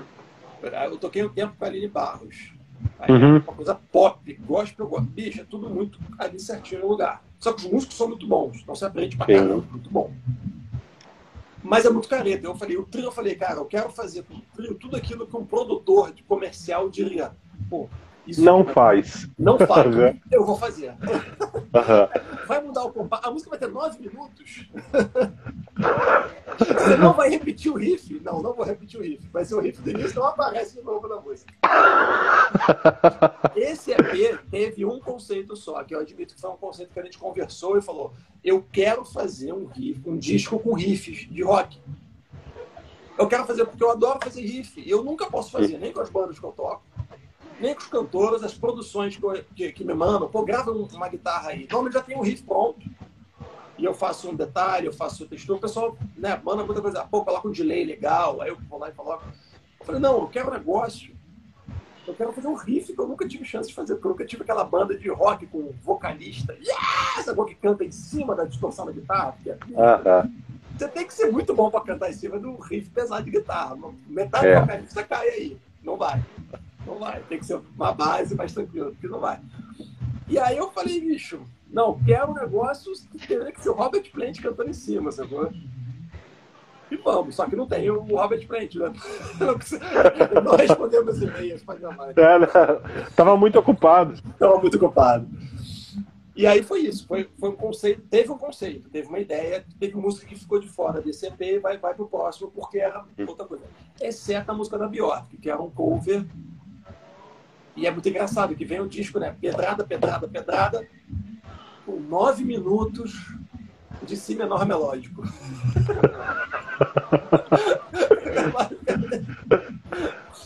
é, é, o trio, o trio é isso. Se não tivesse a doideira, não é o trio. Não pode ser. Tá, mas, cara, muito massa. Bota muito do, da identidade, né, cara, do, do, de vocês, vocês três ali, né? Tipo, é, é muito cru isso, é muito perceptível, é. né? É, é, é, gente, é uma foto, é uma foto re... Isso, e o resultado é que é bom, porque é sincero, é verdadeiro, é, é pesado, é massa, é, é gostoso de ouvir, cara. Eu curti muito quando, quando vocês lançaram. Eu ouvi no primeiro dia, curti bastante, cara, e tipo. Aí pensei, pá, ah, tem que chamar o Paulo para conversar. Pô, muito bom, cara. Valeu mesmo. É muito legal. O feedback está sendo bem legal. E, e o feedback uhum. mais legal é engraçado que o trio é instrumental tem mudança de compasso o tempo todo, cisma, a música, bicho, tem sei lá, uns quatro tipos de compasso diferentes, mas a galera o feedback da galera, eu falei, cara, muito legal, não gosto de música instrumental, mas eu curti esse disco, pô, que legal, vocês misturam coisas esquisitas que eu não sei nem o nome, mas ficou legal. Isso é muito bacana, eu gosto muito desse feedback, de, não é do músico. Na verdade, os músicos não gostam muito disso aí. É verdade, cara, eu, eu, eu gosto do feedback de quem não é músico, cara. É, é, Porque o cara tá legal. fazendo música para ouvinte, né? Para alguém que tá escutando música, né? Não para alguém que tá que, sei lá, que vai analisar tecnicamente o trabalho, não sei o que, e blá. Não. Tipo, eh, eu gosto de ouvir uh, o retorno de, de, de, de, músicas que eu fiz assim de quem não toca, tipo. É, tão sincero, é tão, é tão emocionante, cara. É. Porque a pessoa, cara, tá pouco se fudendo pra, qual é o tempo que tu tá usando, Exa qual é o efeito, o amp, a guitarra, não sei o que. Não, a música tocou ela porque, porque o vocal era lindo. Ou porque Exato. tem uma bate, tem, tem um, batidão pesadão, sabe? Ou porque tem uma guitarra muito foda e tal. E é, é isso é que é legal, cara. Ninguém se importa o que você tá usando. E isso que é um é. importante. Eu, é, é, eu, eu tocando ao vivo, assim, é muito legal. Volta e meia tem um guitarrista, pô, legal o seu som, o seu time, aquele efeito que você usou naquela parte e tal. Mas eu acho é muito legal quando chega. Eu lembro de um show do Trio que a gente fez no Centro, centro Cultural Ibeu, aqui no Rio de Janeiro. E é um centro cultural que fica do lado do curso de inglês mesmo, entendeu? É, é, é. e aí tem uma galera que vai pro show e tem uma galera que simplesmente está saindo do curso e passa lá. E uhum. isso, cara, veio uma família, bicho e falou, cara, o som de vocês é muito bom. E era, foi o pai, a mãe e a criancinha, de, sei lá, sete anos, e todo mundo curtindo o som. Uhum. Mas isso tão bacana, os caras ficaram. É, tipo, tem muita gente que, pô, se som alto aí, vou embora. Não, a galera ficou até o final e fez questão de falar. Esse feedback foi, pô, sabe? E que massa, eu gostei mais daquela música. E eles tinham gostado de uma música que era em 5 por 8 Uhum. Não fez a menor diferença pra ele ser cinco minutos. Não, claro que não. Não faz, ele gostava, ele gostava da música. Eu acho isso muito legal. Eu acho que, que a gente tem que lembrar, né? Que a gente gosta de música por causa disso. A gente não gosta de música o cara usou que altras. Exatamente, cara. Exatamente. Porra, cara, eu me lembro quando é, é, eu, a, eu tenho uma tia, cara, é a irmã mais nova da minha mãe. E aí eu ia na casa dos do meus avós, ela morava lá com meus avós ainda, e ela tinha. O meu avô era marceneiro e ele Legal. fazia fazia as caixas para ela guardar os LPs, cara, fazia umas caixas bonitas, assim, sabe? E sei lá, cara, quantos anos eu tinha? Seis anos, cinco anos, sete, sei lá, chegava lá e ficava, né, passando os LPs ali, né? Isso é muito Aí, cara, ela, ela tinha isso, sei lá, tô falando de 87, 88, 89, sei lá, aí ela tinha todos do YouTube. Legal. Sabe? Ela tinha todos do Queen até então, sabe? O Queen é bom é, Legião Urbana e, porra, cara, tipo, foi a minha, minha primeiro, meu primeiro contato que eu tenho recordação com música. Foi, tipo, é, tipo, ouvindo Queen com ela, sabe? Que ouvindo o YouTube com ela, uh, Legião, Engenheiros do Havaí, que era uma coisa que pegava muito aqui no Sul, no, no final dos anos 80. Ah, é verdade. Isso era muito grande aqui no Rio, imagina no Sul, né, cara? Ah, aqui era fortíssimo, ah, cara. Acho que foi. Cara, acho que foi um, um, Se não foi o primeiro, foi o segundo show que eu fui na minha vida. Que maneiro, que maneiro. E acho que foi ela, essa mexer que me levou ainda. Eu acho, sei lá, devia ter uns 10 anos, 11 anos e tal é, essa parada de show, né, cara? Você vê a música ao vivo, eu acho que é uma experiência. Ah, é demais, cara. É demais. Cara, eu, eu, eu, eu, já fui em show de banda que eu nem gostava muito, sacou? E saí fã, porque a experiência é. do show. Eu lembro que uma vez eu vi, eu vi o At the Drive-In. Uhum. aqui no Rio, já, já informação recente, essa última turnê que eles fizeram quando eles voltaram, né? E assim, eu fui mais por causa do Omar Rodrigues Lopes, porque eu gosto muito do trabalho dele, né? E o Eder Drive-In eu gosto, mas não era um grande conhecedor. Pô, às vezes escutava as músicas, os discos, não sei dizer o nome do disco favorito, eu gostava dos discos e tal. Quando eu vi ao vivo, cara, e o Cedric cantando, aquele vocal que aquele papo dali tá falando, cara, é muito barulho, bicho, é muito peso, e o vocal tá ali em cima. Eu, cara, esse cara é fantástico. No disco eu não tinha essa impressão. Quando eu vi ao vivo, eu entendi aquele vocal gritado, é necessidade daquela música. Uhum. E era uma energia no palco, sabe? Pô, isso é muito legal, cara. Cara, eu fui, eu e minha esposa, nós fomos no show do At The Driving, teve em Porto Alegre. Ih, e foi o último, foi o último show do At The Driving. Tipo, eles, eles voltaram, lançaram o Internalia, fizeram Isso. essa turnê e o último show da turnê foi aqui em Porto Alegre e a banda acabou. acabou de novo. Foi essa mesma turnê, foi essa mesma turnê, então. Foi essa mesma turnê. Eu, é. Cara, a gente foi nesse show aqui, cara, eu fiquei arrepiado só de lembrar, cara, que que show, cara. Que show, que espetáculo, cara. eu nunca tive a oportunidade de ver um show do Mars Volta. Não sei se eu vou conseguir é. ver. Porque tem rumores de que eles vão voltar, mas não voltam nunca. É, eu, mas, é, ele tá. tá postando umas coisas no Instagram que eu acho que. É. Mas, não sei. Ah, eu sei, cara. Eu dou uma limite de esperança. Eu dou uma limite de esperança. Mas, cara, mas... eles ao vivo são. Um, é uma máquina. Hum, cara, é, uma... é demais. E o pessoal fala muito, né? Porque você escuta assim, o, o esse post hardcore, nessa né, onda, é, é um pouco barulhenta. Uhum. Muita gente acha que é só sair tocando, mas cara, tem uma precisão ali, cara. Ah, cara. Caraca, não é só sair tocando, não. Não, não é mesmo, não é não. mesmo. E o Omar é um cara sensacional, inspirador demais, né, É, é outro também, né? Gosta de dirigir filme, ele, é, uhum. artes plásticas, é sensacional. Ah, eles têm essa, uma relação muito forte com artes plásticas, né? É, é. Tanto no Ether Drive quanto no Mars Volta também Mars sempre Volta, puxaram é. muito isso, né? Com certeza. É um, é um para mim, cara, é um dos maiores nomes assim dessas últimas duas décadas assim. Com certeza. Na guitarra. Certeza. Com certeza, com certeza. Concordo plenamente. A galera fala muito hoje que não tem mais o Guitar Hero, né, com o tinha e tal. Mas eu, eu discordo, cara. Não tem a mídia do Guitar Hero. Né? O Hendrix aparecia na revista de fofoca, entendeu? O Steve Vai aparecia na MTV. Hoje não tem mais isso. É. Mas tem o Guitar Hero, tem o Guitar Hero. A quantidade de gente começou a tocar por causa do Omar Rodrigues Lopes, ou porque começou a tocar por causa do John Frusciante. Esses caras também. são muito importantes, são muito importantes. O John Mayer. São muito influentes. John Mayer também, né? O pessoal, assim, ah, ele faz pop, não sei o quê. Cara, é o, é o Clapton da década de 80, bicho. É, exatamente. É, é isso. Eu, eu, fui, eu vi o John Mayer ao vivo duas vezes, cara. E assim, foi um dos melhores coisas de guitarra que eu já vi na vida. Sacou? O som é perfeito, a performance é perfeita, não tem uma nota sem, sem propósito. Eu gosto de todas as músicas? Não. Mas, cara, é um show excelente.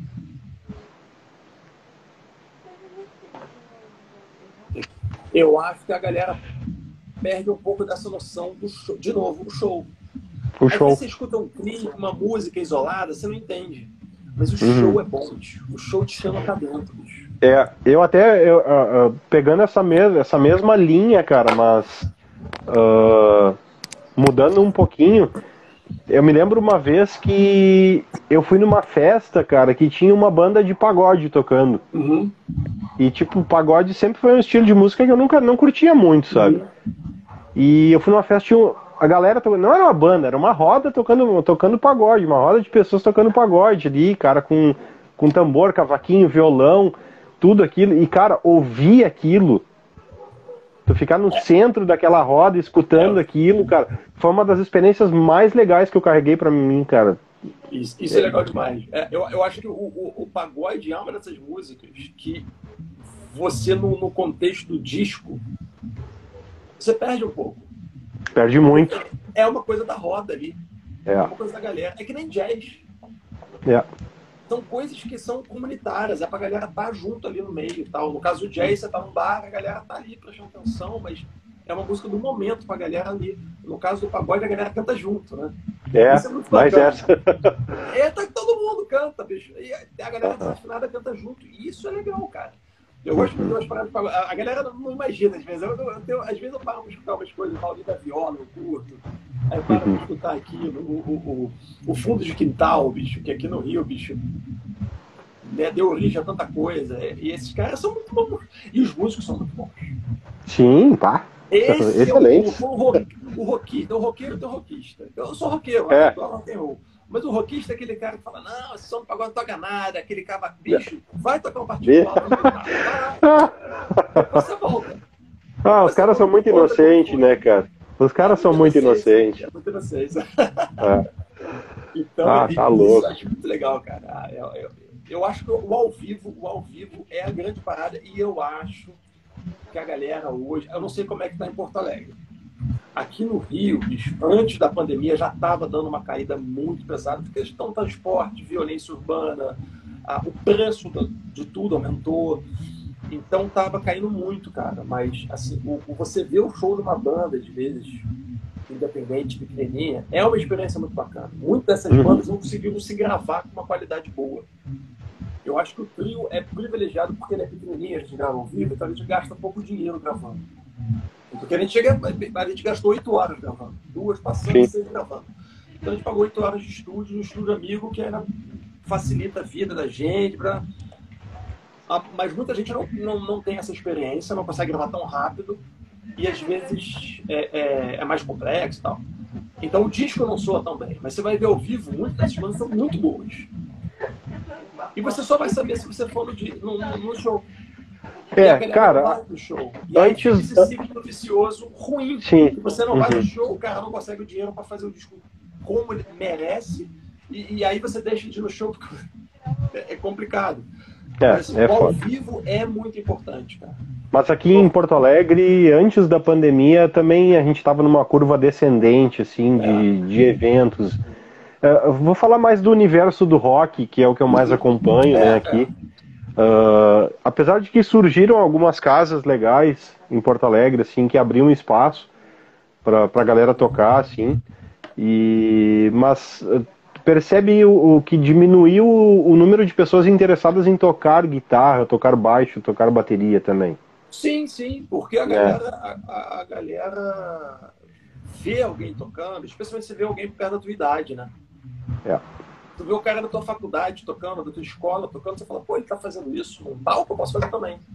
Uhum. Isso te incentiva.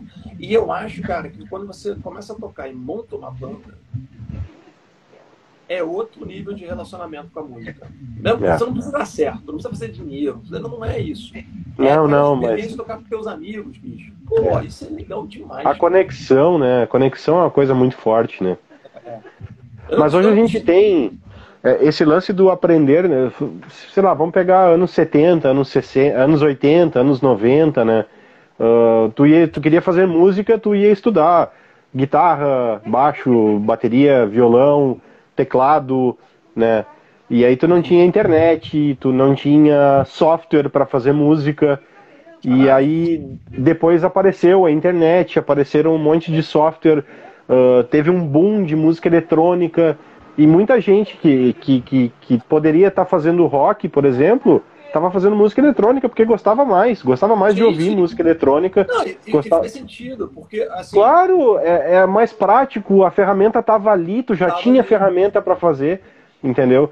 E, puder, é foda, né? O cara investe anos estudando até o ponto de tu conseguir tocar e ter uma banda e é, ser funcional, é, né? É mais difícil, é mais difícil. O instrumento, é. agora, um, um bom produtor eletrônico, esses caras que fazem beat bacana e tal, leva um tempo também. Só que eu acho que. Não, com certeza. A questão física sai. É. É mais fácil passar a ideia daqui para a máquina. Sim. A interface. Eu acho que tem esse, tem esse aspecto. É uma facilidade, né? É. O violino, não sei se você já viu alguém aprendendo violino. O violino é uma desgraça quando a pessoa está tocando há um ano, bicho. A maioria, não sei os prodígios. É. Uma desgraça. Nenhuma nota fica bonita.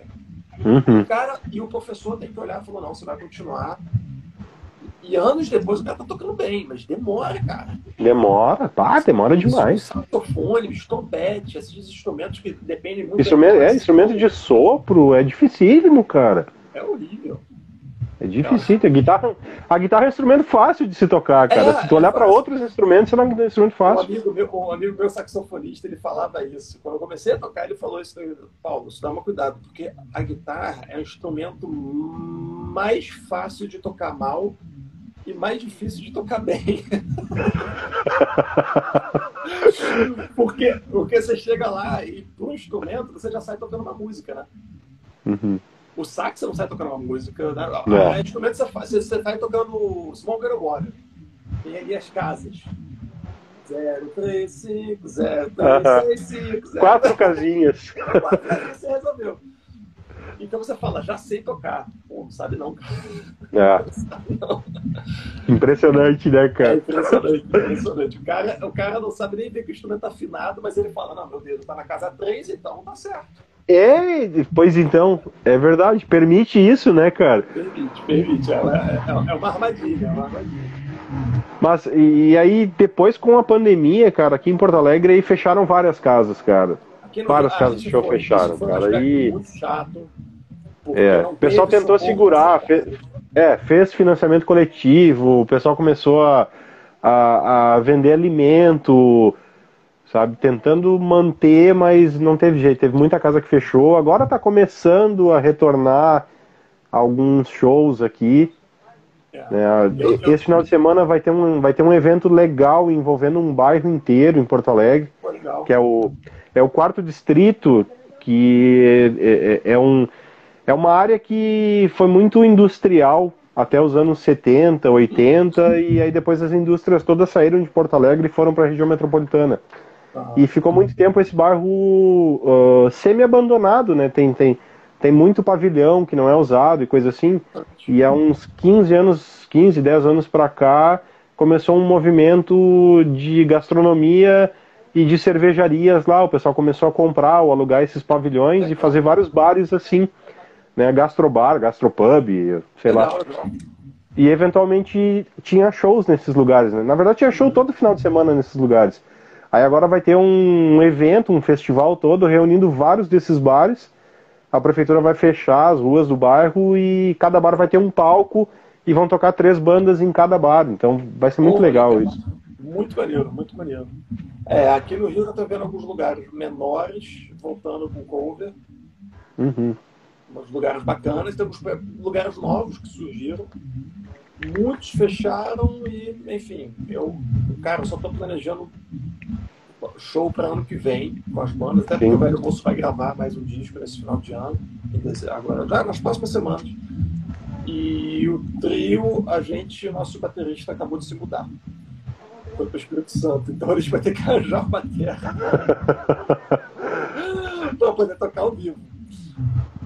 Então, aí eu falei, bem, então nem vou correr, porque final de ano agora vou estar preocupado gravando com uma banda, Sim. outra banda vai ter que achar baterista ensaiar de novo. Vamos, vamos ver o que, que é. Mas mas é isso aí, cara. Tomara que ano que vem as coisas voltem com tudo. E eu espero, você conversa com os amigos. Se a galera tá doida pra ter show ao vivo, ou se a galera esqueceu de que é um show ao vivo. Não, são os dois extremos. Eu não sei se a galera. É, acho que são os dois extremos, né? Vamos ver como é que vai ser. E, e, e enfim. Eu acho que vai ter, vai ter aquele momentinho estranho no início. É. Mas aí, depois que quebrar o gelo, eu acho que, que, que a coisa vai fluir bem, cara. Tomara, tomara, tomara. Uhum. Tomara. Não, ano que vem vai dar bom. show, bicho, pra compensar. Dois anos sem show, não aguento mais. Ah, né? sim. Fazer todo, todo dia da semana. Cara, tem um show, tá precisando de guitarrista, eu toco. Aham. Uhum. Um acorde lá. Vambora, vambora. Que base. Paulo, vamos nos dirigindo pro final aí do Dobre V. Eu queria agradecer imensamente, cara, tu ter dado esses minutos aí pra gente, pra gente trocar essa ideia. Que poder isso, te conhecer cara, melhor aí, poder compartilhar a tua história aqui no, no nosso programinha, que é, é, pequenininho, mas é de coração. Pô, não, eu me agradeço, cara. É bom tocar, tocar ideia, né, cara? é bom, música, cara. Né? É muito bom. A gente sempre aprende e enriquece mais a vida fazendo amigos assim, né, cara? Com certeza. Eu vou dizer, cara, eu vou dizer assim, a, a, essa amizade, as amizades virtuais por causa da música, de gente que a gente não encontrou aqui, foi uma coisa que ajudou demais nessa período de pandemia. Uhum. Tinha amigo no, do Brasil todo e até fora para tocar ideia pelo computador, falando de alguma coisa é. com paixão, sabe? Isso foi muito legal. Então, cada oportunidade dessa, bicho, acho irado pra caramba. cara, que massa. Obrigado, cara. Sucesso pra, pra banda, sucesso pro projetos pessoais, família Valeu. e que a repercussão do, do Cisma seja cada vez melhor, vá melhorando para chegar embalado para quando tiver um show para lançar esse material ao vivo para a galera escutar pela primeira vez. E, cara, é isso aí, cara. Agradeço demais. Agradeço quem participou aí da live com a gente aí. Valeu. Quem vai, quem vai ouvir depois, quando a gente colocar no Spotify lá, vai ficar lá no Spotify lá também. Que legal. Sim. Depois eu te passo o link direitinho. Passa sim, passa sim, lugar. Legal. Então tá, pessoal, boa noite. Paulo, muito obrigado. Bom final de semana pra ti e vamos nos falando. Bom final de semana. A gente vai se falando. Valeu, Valeu galera. Obrigadão. Abraço. Obrigado, tchau, tchau. Valeu.